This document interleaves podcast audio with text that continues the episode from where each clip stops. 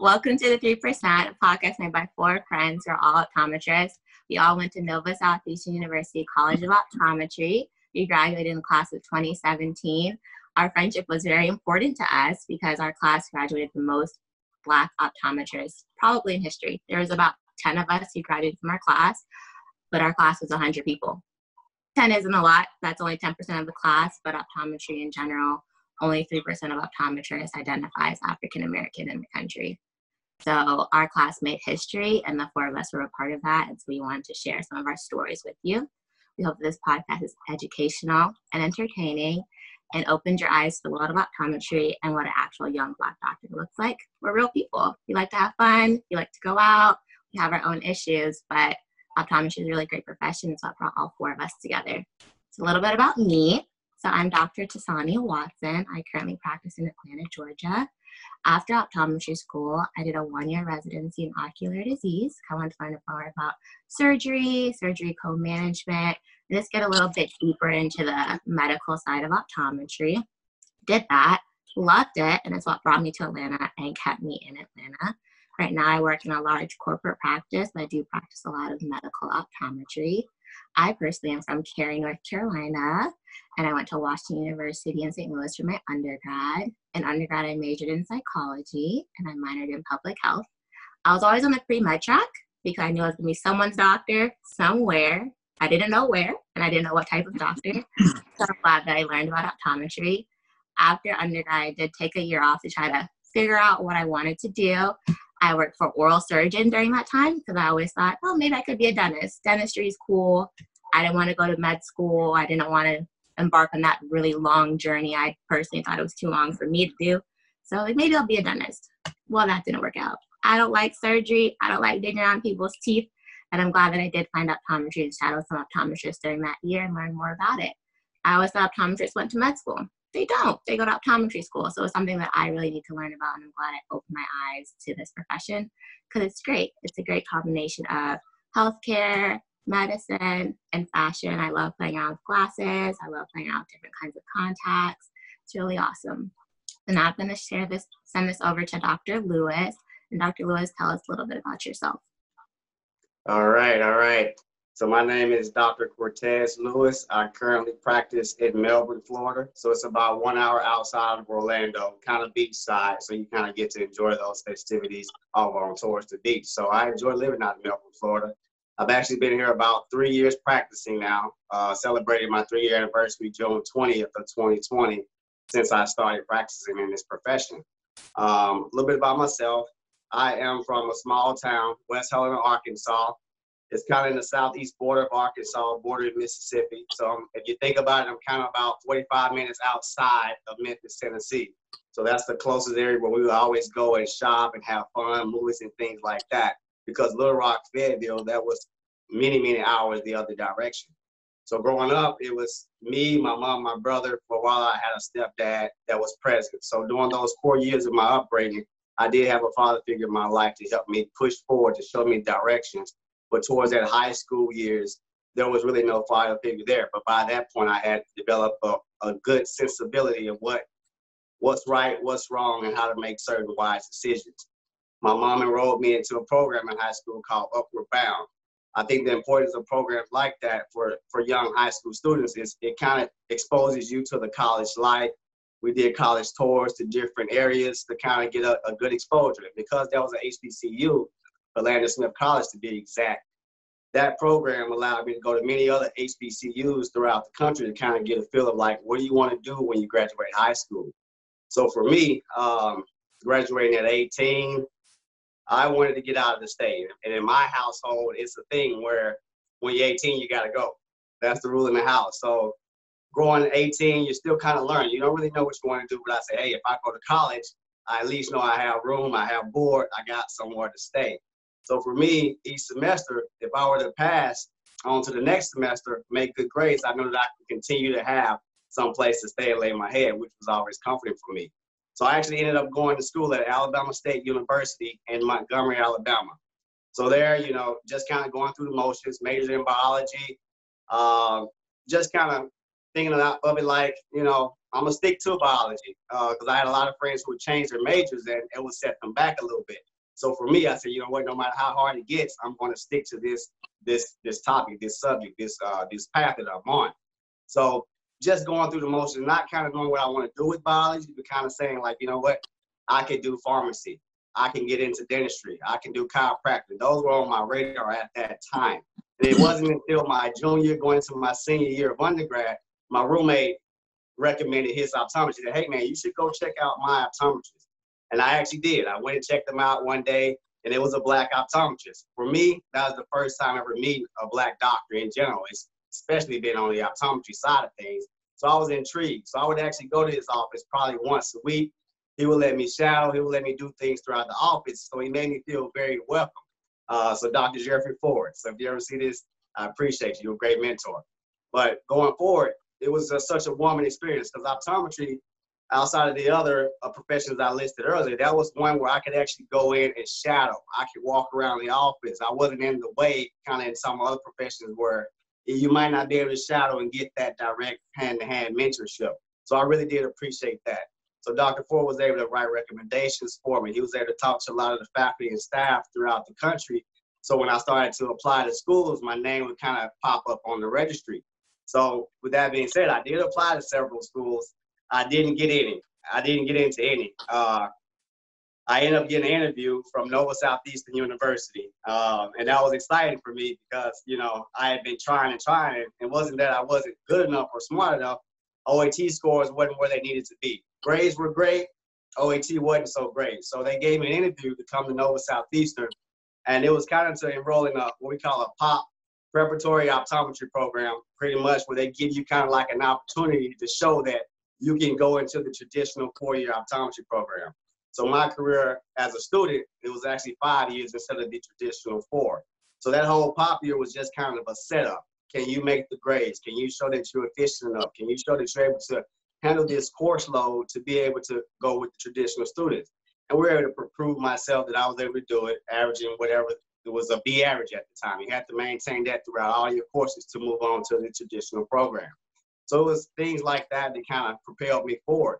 Um, optometry, as I'm practicing now, it, it is a great career. Uh, I enjoy it because you got many different avenues. You can go into faculty staff, you can go into corporate, you can do private practice, ODMD, you can go into a medical setting. So for me, even though I've been practicing in a corporate environment for about three years now, I have the hopes and the likes that, hey, if this kind of starts to wear on me a little bit, I can try one of the other avenues out there.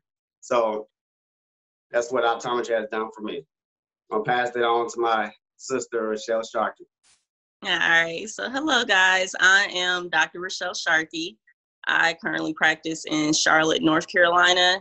And historically, um, the Charlotte, North Carolina board is is known to be one of the hardest states mm-hmm. to get licensed in. So your girl did it. I don't know how, but I did it. And, you know, there was definitely a journey getting there.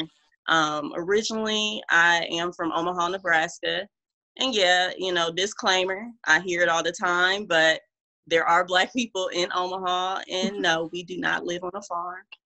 so, you know, going from there, you know, I was always heavy in math and science. You know, I always had the dreams of being a doctor, you know, whether it be, as, you know, people said, whether it be physical therapy, any type of chiropractic, dentistry, all that. I kind of explored all those, but still never really grasped what I really wanted to do um, as far as specialties. So when I decided to go to college, and know, I had to get out, I was one of those people I could not stay in my hometown. So I left, went to Houston, and you know it was definitely a culture shock for me. You know, seeing something completely different from this small city that I was from. Um, so I went to University of Houston, majored in biology, and you know from there I had um, it was actually just orientation weekend, and someone was like, "Hey, Rochelle, did you know about optometry? You should really look into optometry." And I'll never forget that guy, Evan. If you're watching, thank you because you're the one that set me on this track. Um, I never had been to an optometrist, but maybe once my whole life. I didn't really have, you know, the really bad eye conditions. My vision wasn't really that bad. So you know, hearing about that in college from someone um, when I really didn't even know about that profession really intrigued me. Um, so I started doing pre-optometry, um, going to different clubs, ended up shadowing other doctors, and eventually, you know, ended up working for one. And that's where I actually got into contact with who we're going to see here, Dr. Sola today, about you know our journey together because we both started at this same practice. Um, so you know working with um, that that lady you know houston was one of those cities i would say i didn't see a black optometrist until getting into optometry school but houston itself was predominantly i would say more asian um, when it came to optometrists so for me, you know, even working with her, I mean, the female driven aspect of it was, you know, you can still be a wife, you can still have a family, you can still have this life outside of being in, um, you know, in this profession. You don't have to be on call all the time. So I like that aspect of what she told me about the profession. So that kind of set me on track. Um, you know, for me, I was working two jobs during school. Um, when it got to even applying to optometry school, I was literally bartending at Pappadeaux, which was a popular seafood restaurant. I'd be sitting um, at the at the bar serving people, and then I had my OAT book right next to me, studying time that I could, you know, whenever I could could. So, you know, for me, I always had that strong work ethic, but when I first took the OAT, I didn't necessarily get the best scores, so I still applied. Um, you know, I applied to about four different schools, heard back from all of them actually, except for one. But, you know, Nova really stood out to me. When I was in the process of taking my OAT over, they're like, you know, good luck. I remember Fran, I'll never forget Fran because she was like, you know, you got this, you know, in that prep that pep talk, I really appreciated how Nova really supported my my success and that's what really stood out to me and why I ultimately chose Nova Southeastern. So um, I'm definitely happy I chose the profession I'm in, and I couldn't be even happier. Mm-hmm. So let's hear about Dr. Sadeghi and see what, Dr. Sadeghi, can you tell us a little about yourself? Yeah, yeah last but certainly not least, uh, my name is Dr. Adeshola Fade. Um, I uh, currently live in South Texas, uh, next to the border of uh, Mexico and uh, I practice in a corporate setting. And uh, a little bit more information about myself. Um, I was born in Lagos, Nigeria. Okay, and uh, you know, I moved to United States when I was about four years old. So, growing up in a Nigerian household, uh, we've got four mantras. We got four, four, four uh, designated professions that you can get into. Um, and you know, one is you can either be a doctor, you can be a lawyer, you can be an engineer, you can be a failure to the family. And that last profession is not really an option. So, um, so growing up in you know Nigerian household, you know, we needed to have our ducks in a row, and it didn't matter what you did and what what what you wanted to pursue in life. Uh, one of those three other options are pretty much what you needed to get into. Um, so, you know, for me, I was always an athlete and uh, you know I played various sports, and and uh, you know my goal and aspiration uh, is not like many. Uh, I wanted to play football. I wanted to play in the NFL. That was my dream and my goal. So that was what I pushed for and I pursued. Um, so you know, all through high school and, and, and, even up until I went to the University of Houston, uh, my my interest was to play football, and that was my mentality. So you know, unfortunately, I was one of those jocks that would uh, you know, not really use any aptitude to get any work done. Um, you know, the main focus was, like I said, to play football, and it carried through when I got to the University of Houston. Um, you know, I ended up uh, going through something pretty tragic, uh, which is to fail out of school. A lot of people don't have a story where they, you know, they go to school uh, to to to pursue either athletics, either athletics, or to pursue medicine, and they get kicked out due to poor GPA, you know, um, all kind of crazy stuff I was doing, and you know, that was a particular moment in my life uh, that that leveled me, floored me in a way because the the whole time my goal isn't I want to be a doctor. I didn't really have an interest of being a doctor. It really wasn't, but I knew that I had to get back to that at some point in my life. I don't know if maybe I thought I'd go play in the league maybe for a few years and then come back to med school or something. I, I didn't know, but I didn't know how I was going to get out of what I had already put myself into. Um, I want to always serve as a face for whoever thinks that they can't do it. I need you to understand look at my face. If I can do it, you can do it. When I got kicked out of school and I didn't have football anymore, I didn't have aspirations anymore, I had to dig deep. I had to find out who I really was going to be. So I got back on my feet. I got my life together. I stopped looking to the left and to the right. And I appealed to get back into the school, which was in the University of Houston, the main campus at the time. I appealed to get back into the school. And they said, hey, well, listen, football's not going to ever work out for you ever again. So now, if you want to get back in the program, you need to understand you need to have a track. What's your track going to be? And I said, okay, well, listen, I'll do whatever you want me to do. Just let me get back in school. Because if I go back home to my parents and I say that I chose option number four, which was a failure, they're going to ship me back to Nigeria. you know what I'm saying? That's not really an option. So what do I got to do? They say, well, listen, you know, let's let's do this, let's do this, let's do this. Do you like any of these options? I say, you know what?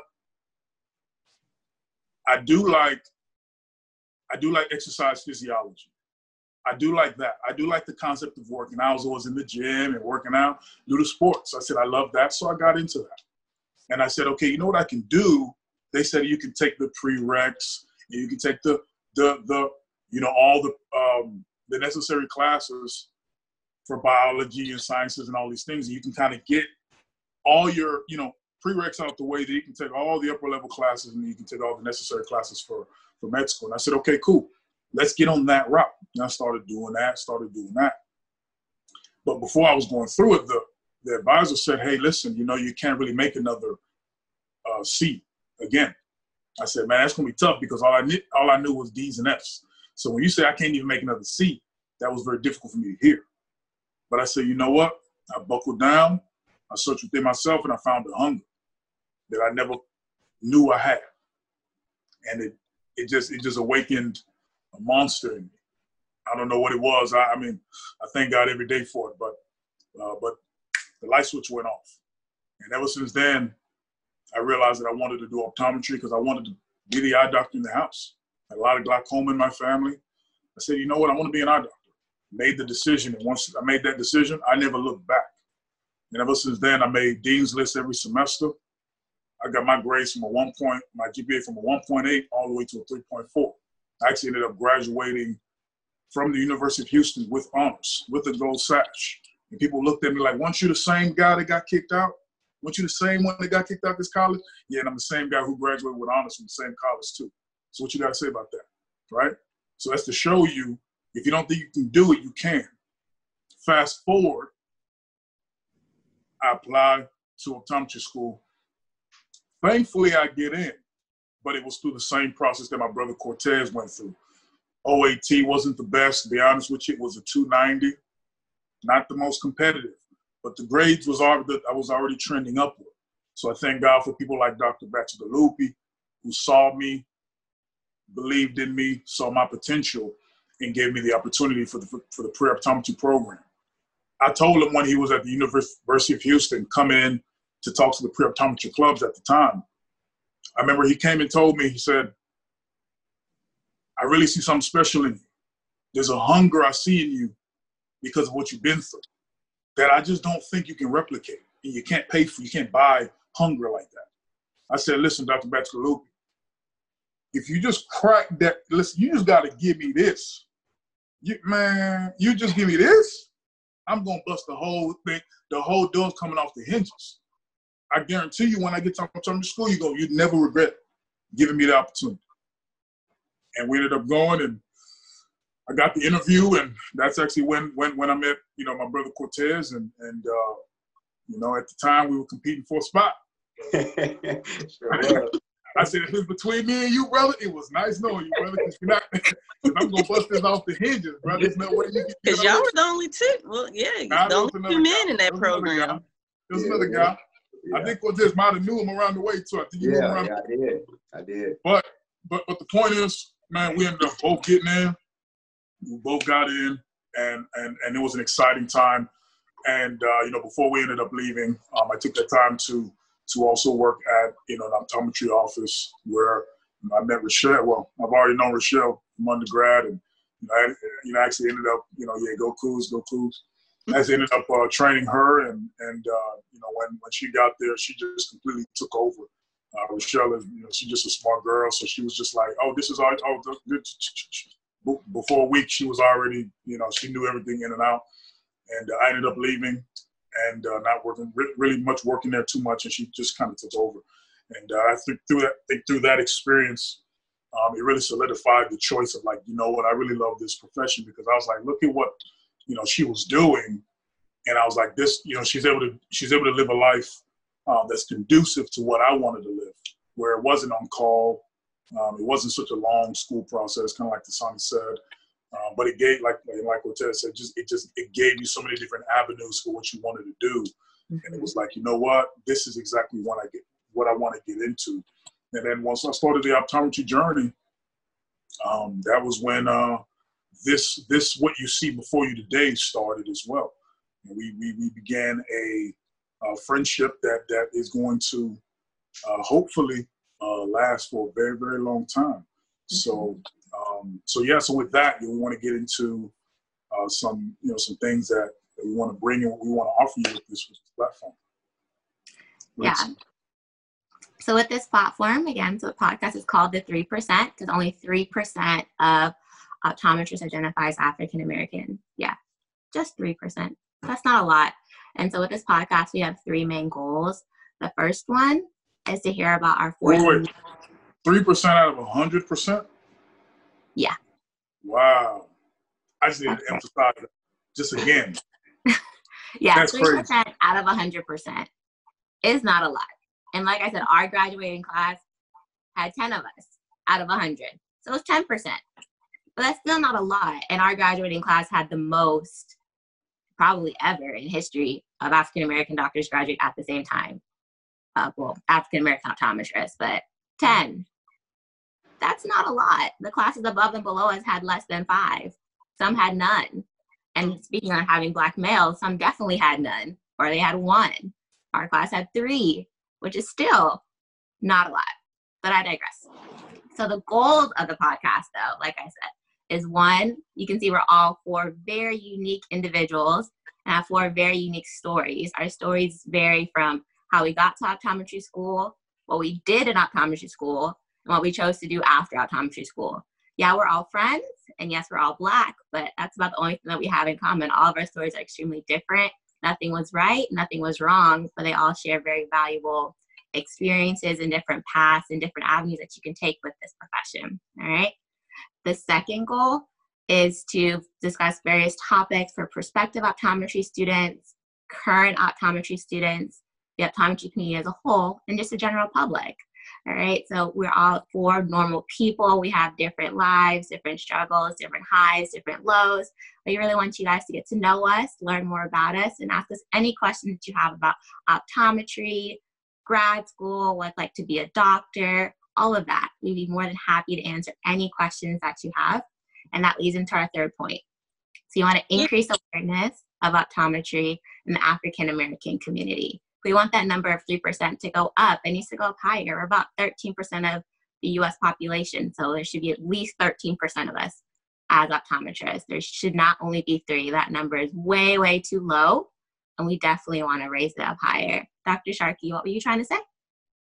Oh, no. I'm just to kind of piggyback on what you're saying. I mean, yeah. our mission has always been to, you know, just advocate for the expansion of Black representation. So, mm-hmm. you know, going into this journey, yeah, we went through this this journey together, but we didn't want it to stop there. Mm-hmm. Um, you know, when we were in school, we we kind of came up with this name. We called ourselves the FBDs, and you know, but you know, FBD stood for Future Black Doctors, and you know, we were the future Black doctors of our school. So we kind of mm-hmm. wanted to excel. We pushed each other. We we studied together. We wanted each other to succeed in life, and clearly we mm-hmm. all made it. So, mm-hmm. you know, we founded this scholarship, the FBD scholarship, as a result of that. And, you know, we want to continue this Black excellence. We want more people to excel in the programs. We want to push you guys to to be better, to you know, set that tone of what we can do in this in this community of optometry. So, you know, um, there's definitely a lot that we plan to do with this. You know, we did start it at our school. Um, and the faculty was very welcoming with that. So we really, um, you know, appreciated the fact that they they did take the time to get that out to the students and we did have a lot of applicants which you know took us by surprise too. We were, we were like hey we're doing something here. So mm-hmm. so yeah we want to make this into a real you know a big global thing hopefully where we expand it out into the other the other schools and you know get this rep- representation up. As as Tasani said it's only 3% we need to get these numbers up and you know the scholarship is just one way to help us get there. Yeah we also want to kind of touch on our experiences throughout school as students you know me myself some of us got married uh, that'll be me some of us had kids that'll be me that's still be you you know, so we, we all did different things. You know, some of us ran for different elected positions, uh, president of certain clubs like NOSA, uh, FBD, not FBD, but um, I forget the other name of the other one. But NOPMA, the private practice club. things like that. So we had a lot of organizations. NOA. no way things like that. So clearly I was I was tired of doing what I was doing. But all these programs, we were trying to make ourselves competitive. We wanted to be at the top of certain things. We wanted to show our face that hey, we are here. We are here to represent. We are here to show excellence as as black students. So uh, different experiences, you know. Um, and we appreciate each and every one of them. So for me, going through it as a student, uh, from the beginning to end, um, mentorship was important for me. So me as a black doctor now, I want to look back into my community. I want to bring that other black student, other black kid who has aspirations of maybe being a doctor, maybe knowing about optometry. What can I help them with? Because I was offered that same optometry opportunity when I met Dr. Ford. And he was gracious enough to let me into his life. And I want to be that example for another young kid and for generations moving forward. We want to uplift that 3%. Yeah, so that goes into just some of the things you'll hear about on this podcast. So do you think this podcast is for you to learn about us, you learn about what it's like to be not only a black doctor, a young doctor, a female doctor, what it's like to marry an optometrist, what it's like to marry someone who's not in optometry, what it's like to date in optometry school and after optometry, what it's like to have kids in optometry school, what it's like to unfortunately lose a kid in optometry school, and that affected our entire friend group, that affected our entire school on a whole, what it's like to have kids after optometry school, what it's like to be a dad and having to juggle your wife, a baby, and your job, what it's like to be on paternity leave, what it's like to turn up in Miami and have to go wake up for a test at 8 a.m. in optometry school. These are all things that really happened, okay? All this stuff is really fun, but we also going to touch on some of the things that were maybe not so fun, what it's like to fail exams, what it's like to almost get kicked out of optometry school, what it's like to fail board exams multiple times, okay? What it's like to not get the jobs that you want, how to get a job after optometry school. Should I do a residency? Should I not do a residency? What does that even mean? Okay. What is the OAT? The OAT is the entrance exam you have to take to get into optometry school. It's like the MCAT, but how do you even study for that? What do you need to take for that? Should you do prep courses? These are all things that we'll touch on in this podcast. If there's anything else that you guys want to know about, ask us. This podcast is for you. We want to make sure that you learn about all the things you want to learn about and learn about us too.